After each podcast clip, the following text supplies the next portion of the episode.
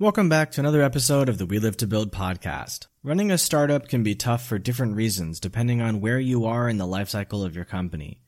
Accelerators like 500 Startups popped up around the world to support local startups and develop an ecosystem which teaches, connects, funds, and helps them grow big and strong to support the local and regional economies as they grow.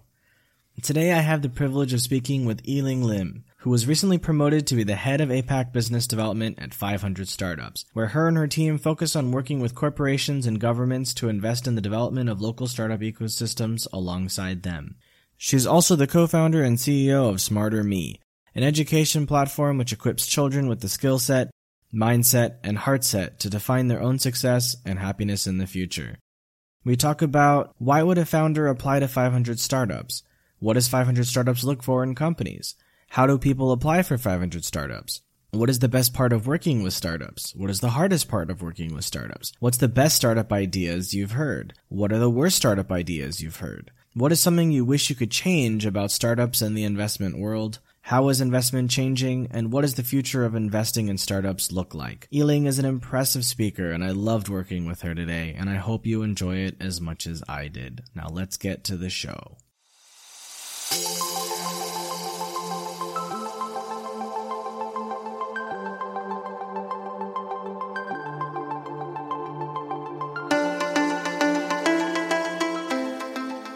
Welcome to We Live to Build. My name is Sean Weisbrot, and I'm an entrepreneur, investor, and advisor based in Asia for over 12 years. Join us every week to fast track your personal growth so you can meet the ever increasing demands of the company or companies you are passionately building. Time waits for no one, so let's get started now.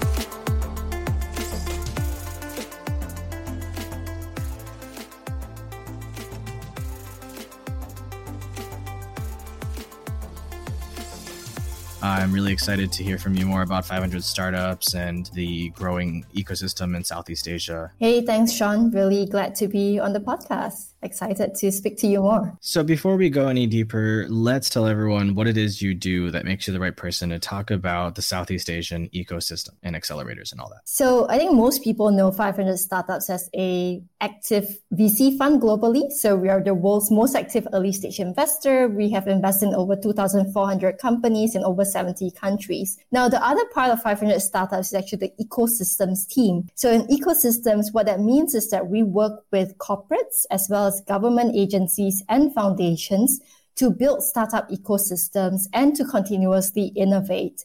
What I do is I head the Asia Pacific Business Development team to form more and more connections with these corporations as well as government agencies and to run all these programs in APAC. I want to first congratulate you because I know you recently got promoted into that position. I did. Thank you so much. So I used to just cover Singapore and Malaysia. And starting from this year onwards, I took the wider Asia Pacific role. What was it that made you want to do that? Or did someone come to you and say, hey, do you want to do this? Or you're like, there's an opportunity. I'm going to take it. Yeah, it's interesting because I think at the start, um, when I first joined, I was really, really clear to my boss at the time that I was interested in taking on beyond Singapore. I wanted to take on the Southeast Asia role. And I think that's just been something that's been ingrained in me. And speaking about this now, it reminds me of how even with startups itself, people always say that with startups, the American startups tend to think that they have the right of path, right?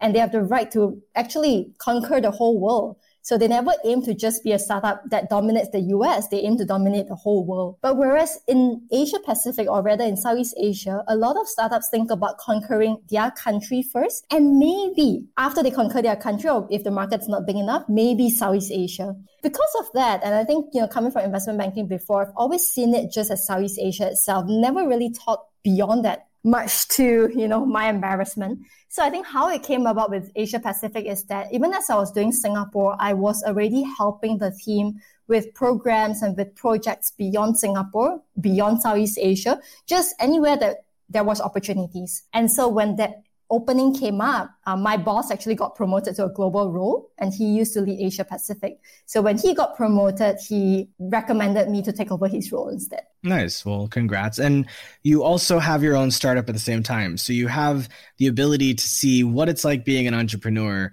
and what it's like running an accelerator, essentially, which I don't think many people have both views at the same time. They may start as an entrepreneur and then like work in an accelerator after their exit, something like that. So what is it like for you running both? Yeah, I think I've grown to appreciate more and more founders who have a couple of hustles, right? You know, they're always encouraged to do side hustles, work on something on the side until you found that product market fit and everything. And I think people underestimate the amount of energy that has to go into, you know, sustaining something like that. Beyond just knowing what it's like to be a founder and then running an accelerator and through that understanding what is it that a founder actually needs at different stages of that maturity level, right? Whether a founder is at the pre-seed, seed, A or B level, a lot of the of education um, is different, connections is different, and help is actually really different in all those different stages as well.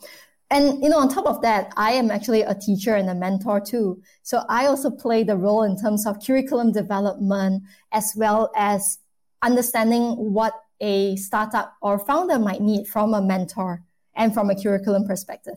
So let's talk a little bit more about what founders might need. Why would they apply to 500 startups? When I mentioned earlier on that founders at different stages require different things, let me elaborate a little bit more on that. At a really early stage, in fact, because of my, you know, the whole in the whole region that I look at right now in Asia Pacific, there are countries in which we operate, such as Cambodia, where the maturity level is really, really low, right? It's at very, very early stage. There are not enough entrepreneurs there yet. So at that stage, what's required is actually changing mindsets, you know, helping young adults realize that entrepreneurship is a path. And in fact, today, when we work with a lot of people in Cambodia who are interested in pursuing that pathway, they are all doing side hustles, meaning they all have their full-time nine to five job. And only during the weekend, they come and attend our programs. But that's them trying to take that first step to taking risks and changing mindsets.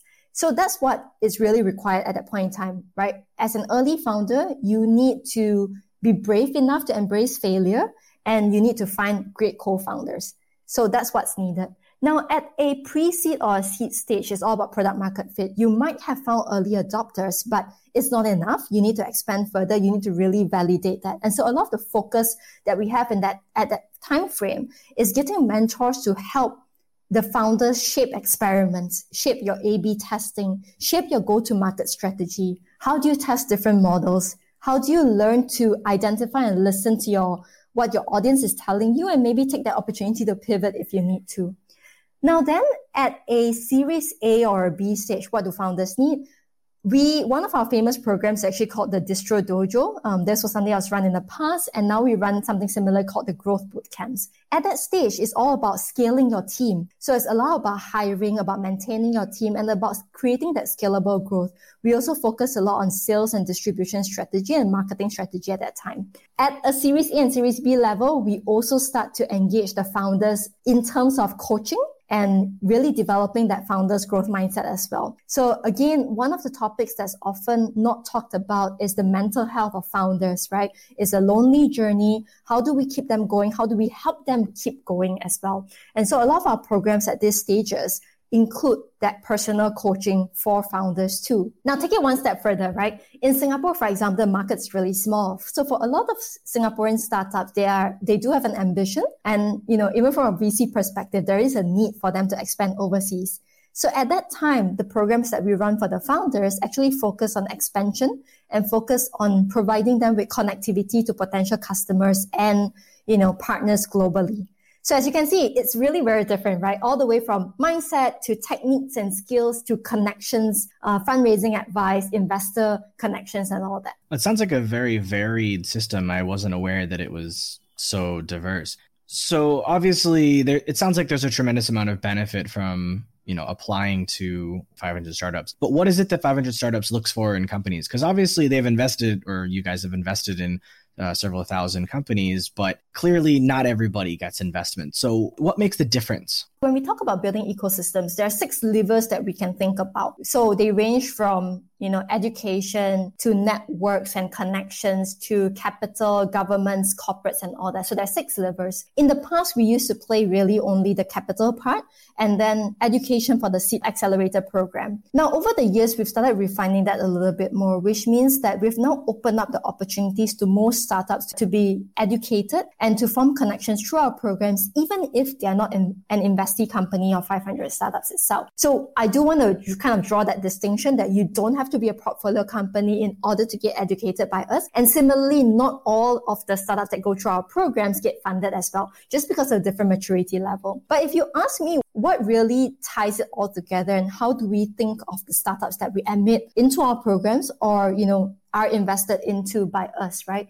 We still rely on a common formula called the six T's. So when we talk about the six T's, we look at trend, traction, total addressable market, technology, team. And then lastly, for investments, we look at the terms as well. But this five key T's, right, outside of the terms is something that we look at and analyze for every single startup that we encounter, whether or not we're evaluating them for an early stage program or market expansion and globalization program or for investment. Because we do see that, you know, ultimately these are all really, really important factors. And so we stick to those. So to answer your question, we look at team, why is this the right founder to solve this problem? Is this the right trend? Is it going into the direction or in the direction that we believe the global market is going towards?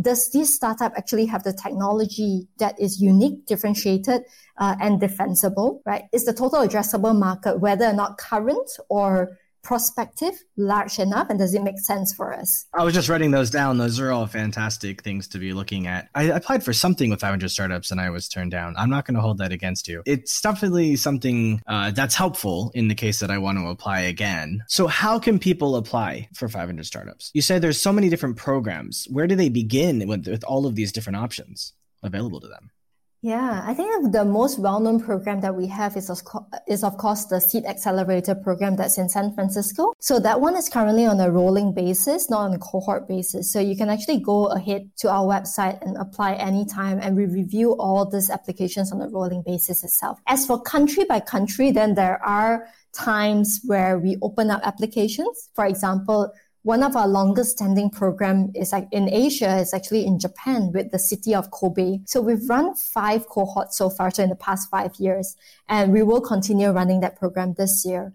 So how do you get notified of all these programs? I think the easiest way is definitely to subscribe to our newsletter, to follow our social media. Anytime that we have an, a call for application for any one of our programs, is always publicized in that manner. So when someone applies for these programs, do they have to pay for a fee? Because you said that not everybody gets an investment, but that doesn't stop them from being able to take part in the program. So are, are they being charged for this program? And then if you invest, the fee goes away, you get reimbursed? Like what does that look like? For the Seed Accelerator program, program, that's one where they do get investment after the program itself.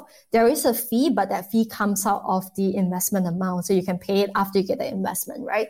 But for some of our other programs, again, they vary because we work with individual partners for almost all of all these programs. So take, for example, with the city of Kobe. The city of Kobe is our official partner. So meaning they are the ones who's sponsoring the program. And hence startups who get admitted to the program do not have to pay a fee. Now, there are other programs, however, where there is a, I would say, co-payment schedule. So it's funded partly by our partner who could be a government agency but the startup might have to pay a fee as well to be part of the program. It's also a way for us to actually distinguish between startups who are really interested and committed to the program rather than really just joining programs after programs. And quite honestly, there's a lot of startups who do that um, in this part of the world. What's the best part of working with startups? Oh, definitely the founders. So I came from investment banking. And I think when I left IB, it was really because there was a push factor as well as a pull factor, right? But that factor was that I was starting to work with founders who were fundraising at the time. And I think the sheer drive, energy, uh, the sheer desire to create impact and change that I saw in all these founders, there was a spark. And I think that was that spark that I needed at that point in my life. And I'm glad to say that, you know, after all these years, I still see that in founders that I come across. While a lot of founders and a lot of startups get a lot of flack for being, you know, me too startups. I think that's one that I'm hearing quite a lot these days. People are always asking me, you know, and this, this could be corporates as well as governments, right? Our partners. And they ask me, when will we see more unique startups? We see a lot of Me Too startups in this part of the world. They're seeing what works in the US and just trying to create something similar here. But when I work, especially with the younger founders, um, and actually a lot of the existing founders that we work with, they are all driven by really wanting to disrupt the status quo, create change. And I think that's something that's really unique to Asia because the problems that we see here, in fact, even saying Asia is a huge generalization, right? The problems that you see in Indonesia, the problems that you see in Singapore, the problems that you see in Philippines or in Korea, they are all different. The market is different, the users is different, the habits, behaviors, everything is different. So founders that we come across here are actually really solving and looking to solve problems that are unique to their markets itself. Um, and a lot of them come from a place where they've seen how the existing solutions does not solve pe- what people need it does not really impact lives and they want to create that change. Uh, and of course, you know, some of my passion, I guess areas of interest would be healthcare in particular, agri and food tech is another one, um, and education as well. And just being able to interact with all these founders who are trying to change the status quo and create impact in these fields, I think that's what keeps me going. So, what is the hardest part of working with these startups? Where it takes the most of our efforts and time is making sure that we are aligned in terms of expectations coming out of a program. There are, I mean, founders again are all varied and they come in for varied reasons. Some come in because they want to be introduced to investors. Some are in because they really want to learn from the ground up. Some think that they know everything already and there's, there couldn't be possibly anything that we can't, we, we have to teach them. But some are really open to accepting that they're just at the start of their journey. So again, every founder is different. Every startup's need is different. For us, the biggest challenge would be learning each founder and each startup's need and key outcome that they want to take out of the program and seeing then how can we best support them. Again, you know, when we run a program with 20 startups, it's just not possible for us to tailor to every single founder and startup's needs. We try our best, but there's always going to be areas in which I guess we fall a little bit short or there are areas of improvement and we take that into consideration for the next round. But I would say if there's anything that my program managers would say, it would be getting founders feedback and making sure founders satisfaction is high. I think it should be easy to get good feedback from founders because if they're intelligent enough to be a founder of a company, they should be self aware enough to understand what they got and what they didn't get out of the program that they assumed or wished, you know, or expected they would. At least I know for myself when I when I go through something like that, I know very quickly what I like and don't like and I have no problem saying it out loud. Especially in Southeast Asia, my experience has been specifically that people are it's hard for them to say out loud what they're feeling because of the culture. So, how do you deal with that? If you have any advice on how we can deal with that better, please feel free to share as well. But you are right in that with a lot of the founders, we, we do sometimes struggle to get uh, feedback and more importantly, timely feedback. Because the last thing we want is to actually do a program for eight weeks to 12 weeks and only on the very last day you tell us areas in which you felt we could have done better on or what you wish more out of this program. We want to be able to get feedback on a timely manner so that we can iterate very quickly and adjust the program accordingly. And we do always try and do that. So in between, I think the best way that we found so far was really just for our program managers to develop and create that bond with the founders that trusted uh, relationship with them such that she or he can get that timely feedback. Uh, we also sometimes, I think in certain countries in Asia where, you know, it is understood that formal feedback is expected, uh, that also helps create that cadence in having the founders, you know, feel that they are forced to give us feedback. But in that method, we do get feedback. But I would say so trust first. And if trust still doesn't work. The other one is just formality.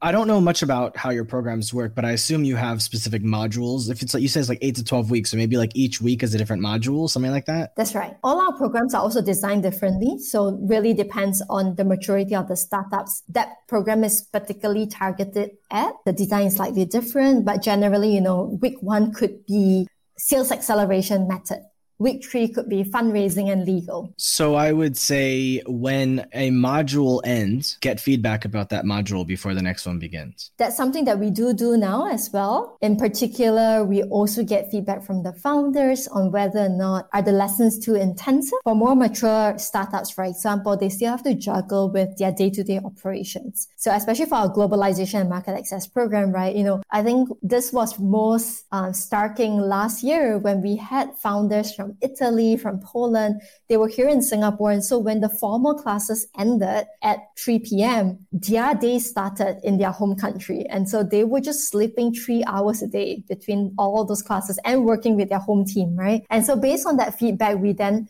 adjusted their schedules a little bit for the next batch. So, what's the best startup idea you've ever been pitched? The ones that we felt are pretty fascinating at the moment would be in the, and, and this is personal to me, right? Uh, would be in the agri tech space, agri and food tech space. So I don't think we've seen enough of those coming out yet, but there are more and more solutions that's emerging around uh, that really merges, I think, sensors. So, for example, right, how do you feed fishes and shrimps better? Using sensors to release the feed so that you reduce wastage, you reduce costs um, and inefficiencies, and at the same time be able to monitor that quality of the, the pond as well as your fish. And at the same time, apart from just having an IoT smart feeder sensor kind of thing, you also provide the farmers itself with a direct pathway to new customers. Um, so that whole end-to-end platform, right? Providing the farmers with funding, cash flow management, plus making their operations more efficient, plus providing them with a sales and distribution platform. Uh, I think that's one that I generally am quite interested in seeing. The second one is we've been seeing a lot in the mental health space. Unfortunately, I don't think we've come across any that has stood out as a cure all. And also because mental health is also a very wide space, right? You have mental health for kids, for youth, for adults, for the elderly. You have therapy sessions versus, you know, self-diagnosis. And it's just a very, varied and cluttered space at the moment. But I am pretty hopeful of seeing something that actually works because I do think that that's an area which requires development um, and which requires a good solution at that. The other thing would be, I would say, education, the future of work. We are still also really excited to see the developments that will come out. I say we, but really it's me, you know, but the developments that could come out in education as well as in the future of work. Something that's co-designed with students of today, the workers of tomorrow, something that's not just designed by adults, but for the students, right? You know, in that itself, if I were to pinpoint what exactly in education, I would talk about personalized learning as one, but the second one is actually effective education. So how do we help the youngsters actually identify and understand themselves better and also learn how to communicate as well? Those are all really interesting things. I look at the American education system and I'm quite concerned about the future generations because the public education system in America is horrible. Let's put it that way. So I believe the future of education will probably not lie in the hands of governments in order to ensure that future generations are actually capable of being ready for the world. For example, I don't want to take too much time on this, but I'll, I'll just kind of say a few things. I believe very strongly that children should be educated in financial literacy. I think they should be educated in empathy and emotional intelligence. They should be educated in how to understand the value of themselves, right? Self worth and the value of others, and how you can build relationships with people and how you can develop companies. I think, like, especially America really fails at this, where if the whole goal is to be a capitalist society where the economy is fueled by innovation, But if you teach all of the children to be factory workers, right? The, the American education system was designed during the Industrial Revolution and hasn't been updated yet. And so everyone is still trained to be these, these office drones or these factory drones. Well, that's not a very good capitalist society if nobody is trained to be an entrepreneur. But if everybody is trained to be an entrepreneur, some people can decide whether or not they don't want to be an entrepreneur. And they can work for other people, and that's fine. But I think education has a long way to go. Uh, speaking of future of work, so what is the worst kind of ideas you guys have seen? Again, this is going to be a bit of a general answer, right? Because we do see thousands of pitch decks come our way. Um, so of course, a lot of times it's really just decks that haven't been taught through. I think there is a false belief and perception to date that you can still come to a VC with a pure idea without having tested the market. So anyone who comes to us, I think without a clear, and I say this also from the point of view of, let's say, applicants that we've gotten for our programs as well. So not just for investments, but for programs too. And we do get pitch decks where it's an untested idea. Um, it's not even new, but there is just no market testing that's been done yet. Sometimes there isn't even an MVP yet. And there's still this false belief that, oh, you can get funding and you can get accepted with just an idea. Unfortunately, with all that's going on today, you do need to have that, you know, product market fit validation before you actually come and apply for either a program or funding. Unless, of course, you are someone who's done multiple exits, then that's a different story. But for someone who's new, I think that's, that's one thing. The other thing is really just, unfortunately, a lot of Me Too startups, right? Startups that just have no USP at all. So if you're coming again with an Uber for X, Y, and Z, and we hear a lot of those, right? But without a clear value proposition and differentiating factor, that's going to be hard for us to put through. So, what is something you wish you could change about startups and the investment world as they are today? I would say not so much about startups, but I would say about founders. Uh, so, I often judge and mentor at some of these events, right? Um, whether it is incubator events or you know demo days and whatnot and it still surprises me to this day that there are a lot of founders who build without ever speaking to their end user. And I think that has to do with fear. We are inherently really afraid of speaking to people and getting feedback. So we dupe ourselves into thinking that everyone else is like us. And if we face this problem, we think this is a great solution, the world must think so too. And we, would rather bury our heads down and just keep building at it and perfecting that, you know, that, that landing page and whatnot, or that app and tweaking that color of the font or that button, right? Without speaking to the users itself. It, it's just really fear. So oftentimes when I speak to all these founders, I ask them if they've actually tested this, uh, have they gotten feedback from their prospective users? And it's still astonishing how often the answer is no. And I think answering no is okay, but what perplexes me a little bit more and concerns me more is that when they say no and I say, well, you should, and they're like, oh, but I think that they would want this. And I was like, I don't want to know what you think. You're not the end user. I want to know what your users think. And they still try and defend it. Uh, and I think that has to change. So whether or not it's due to our upbringing, our education, or whatever it is that's causing that fear or speaking to people and getting that real, honest feedback and answer, that has to change. I think the problem in that regard with a lot of people, maybe especially in Asia, again, is like they are not allowed to socialize. They are not allowed to date in their teenage years like Americans are. They, there's just a tremendous amount of social engagement that they're missing that prevents them as adults from feeling comfortable talking to strangers, whether they're male or female. And I think that may be part of it. I could be wrong, but thankfully I don't have that problem. I love talking to strangers. Yeah. It's funny because in my startup, we actually make these kids go out on the road and speak to people as well. So before they come up with that solution, they need to first stand by the roadside and approach people and ask for those feedback. And I've taken lots of videos of all these kids and they're just like, oh, analyzing if this adult is someone who's going to answer them. And oftentimes they, they fear rejection, right? So even before sending them out into the streets, I would tell them that you need to speak to at least 10 people. Nine would say no, they don't even want to be interviewed. And hopefully one will say yes, right? And that's just statistically what to expect. And honestly, only after I tell them that are they a little bit more confident. And then they'll proudly come back and tell me that you're right. We approached 10 and wow, only one or two said okay. Do you think that you're possibly creating confirmation bias in the eyes of the kids by telling them that there's a high chance that people are going to say no? I, I understand that you're trying to tell them, like, don't worry about it. If people reject you, like, forget it. It doesn't matter. But what if you told them one in two people actually will say yes? Then they go in expecting that these people are going to say yes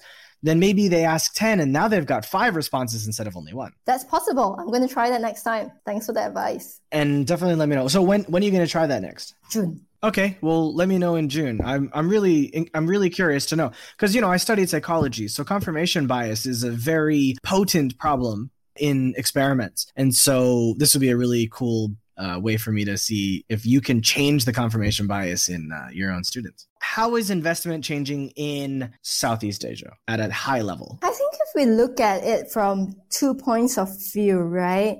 I would say one being the availability of funds and the areas of interest. And then the second is maybe the ways in which deals are being done. So in terms of the, let me answer the easy one first, right? I think a lot of questions that came out last year was, are funds still deploying cash? Are they still making investments or has it been hampered by, you know, COVID-19 itself? I think my answer is it differs from fund to fund. Uh, more and more, I do see a lot of PE funds, a lot of VCs. Uh, I have friends in the PE industry, and they've also said, shared the same thing, which is that people are getting more comfortable doing deals without necessarily making, you know, site visits and everything. Uh, that being said, will it change later on when travel resumes? It might, because there's still a high degree of trust that people get from seeing a founder and seeing the operations firsthand right? So even if you're not being able to travel, if you have a local team there who can help you do the local DD, um, that's still going to be helpful. But I do know of some funds who insist on having to meet the founders in person before ever signing a term sheet. So I think that's really varied fund by fund. In terms of the industry itself, I would say that maybe for 500, there are a couple of sectors that we are a bit more excited about going into 2021. Just to set the context, we've always been sector agnostic, right? So across our, all our global funds, and mind you, we have global funds and we also have thematic funds. So funds that are focusing on specific geographic regions. So for example, we have the 500 durians that is located in Singapore and Malaysia. We have 500 Vietnam, we have 500 Thailand, we have 500 in uh, on the global level and in Korea. So all the fund mandates and their areas of interest could differ slightly. But I would say that this year itself, what are some of the areas that we are particularly interested in? Future of work and jobs, right? Um, productivity, those are definitely areas of interest. Anything that has to do with food agri uh, is also something of interest. Education as well. Uh, we do have quite a couple of big investments in notable education companies, so that's going to be expected to continue on this year. Another area of focus for us, and I think this one also ties into your question about what's changing, uh, which is sustainability or rather the whole ESG notion. So last year in 2020, we took the opportunity to really build out our ESG policy and not just build it out, but be sure that we include all those frameworks into the ways that we look at investments as well as the ways that we look at startups who are coming into our program. So with that, we've also started helping our portfolio companies assess their own adherence to the ESG policy as well. Uh, we've started preparing an ESG report too and I think this is something that's definitely going to continue on. And it's also something that I see a lot more firms and funds doing this year. Sorry, what exactly is ESG mean? Uh, that's environmental, social, and uh, governance. So, will this report be available for free or will people have to pay to access it? So, for this itself, I think this isn't something that's made publicly available because it is our report that reflects, you know, our portfolio companies and all that. But we use it as an internal tracker to see where which are companies that require um, certain assistance or certain policies to change. Every firm that has an ESG policy would have their own methods of tracking and really their own requirements because as of right now, there isn't a standardized policy globally. So every fund and every firm kind of decides on their own where where their standards lie and what do they want to keep adherence to. It's a shame that this would be an internal report because the fact that you guys have so much power around the world, it seems to me like it would be a very valuable report for people to have access to for, I guess, to understand for themselves what's going on and how things are changing. We might consider doing a public version, you know, one that's more sanitized in terms of information. I would have no problem with that. I mean, I obviously you guys have to keep some of the things to yourself. So you just talked about like how things have changed in the last year or two. So what it kind of looks like right now, but what is five years or 10 years later? Like, how do you think the world will be different in terms of investing in, in people starting companies? Five to 10 years down, I think really in Asia Pacific, because we are, you know, I think indisputably behind the US in terms of just maturity. So as of right now, China excluded, right? I mean, China is obviously growing really rapidly. But when I talk about ex China itself, I think every single country is still pretty focused on how do I create the next unicorn or for some, how do I create the next centaurs? You're not even at unicorn levels, next centaur. So I think in the next five to 10 years, we are definitely going to see a larger proportion of the unicorns globally coming out of Asia Pacific. I, I have no doubts about that. In terms of the ecosystem itself, I also do think that we are really nascent in terms of ecosystems as a whole. Again, what does ecosystem comprise of? It's not just startups and funding, but it also needs to have the involvement of the governments as well as the corporates in it. I mean, part of the startups business model is B2B. In fact, a lot of the unicorns that we have are the ones that we call sleeper hits actually. So not the obvious winners, but a lot of the slipper hit unicorns that we have are actually B2B businesses, SaaS businesses, right? So these companies actually re- rely a lot on corporates who are ready to innovate to take them up on all these new solutions. Without corporates being open to whether it's internal innovation or external partnerships with startup, the ecosystem is going to hit a ceiling. And so I feel that in the next five to 10 years, what we're going to have to see, and, and I'm hopeful that it will happen, is we're going to see more corporates be going heads first and being committed to actually partnering with startups to really review and change their internal procurement policies such that, you know, whenever they need a tech solution, they are not just going to an IBM or a Cisco, but rather have the comfort of working with a startup and take on that solution and really adopting that mindset. Uh, we've also been working with a couple of corporations in Asia Pacific where they are also taking on entrepreneurship training. So bearing in mind that this goes beyond your hackathons, right? And idea generation, but actually having this pool of employees come together and be trained to think like entrepreneurs, be trained to take their products out to the market, validate it, ask their users why people are not buying it and whatnot, and create that mindset. I feel that in the next five to 10 years, more and more corporates are going to be open to that. Uh, more and more governments are also going to be increasingly seeing entrepreneurship as a way to create jobs and to boost the economy. A lot of governments and foundations are always asking us, what is the value that I can derive out of sinking and investment into growing this ecosystem? Sure, ecosystem sounds like a really nice word, but what's the tangible outcome that I can take out of it, right? Can it create jobs? How many jobs will it create? Can I attract new funding into my country? What does that dollar value look like? And we spent a lot of time educating them and convincing them that this is a long-term game, right? It wasn't built over one year or even three years. This requires at least 10 years to mature. And you need to be able to plant that seed right now in order to reap the benefits in 10 years, right? And I hope that more and more governments are going to be able to take that long-term view.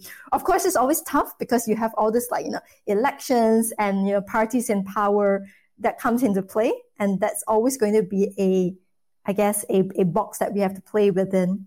But I am hopeful that more corporates and governments are seeing the light. I also think that way. I also hope that governments take investment in local ecosystems more uh, seriously. I first saw China doing this. I have to say, I was pleasantly surprised by it because America doesn't normally do it. And I've talked about this in previous episodes, so I don't want to say it again. Further than in the US, it's quite obvious people make money privately. They then invest it in private companies. Those companies go public and they exit and make money.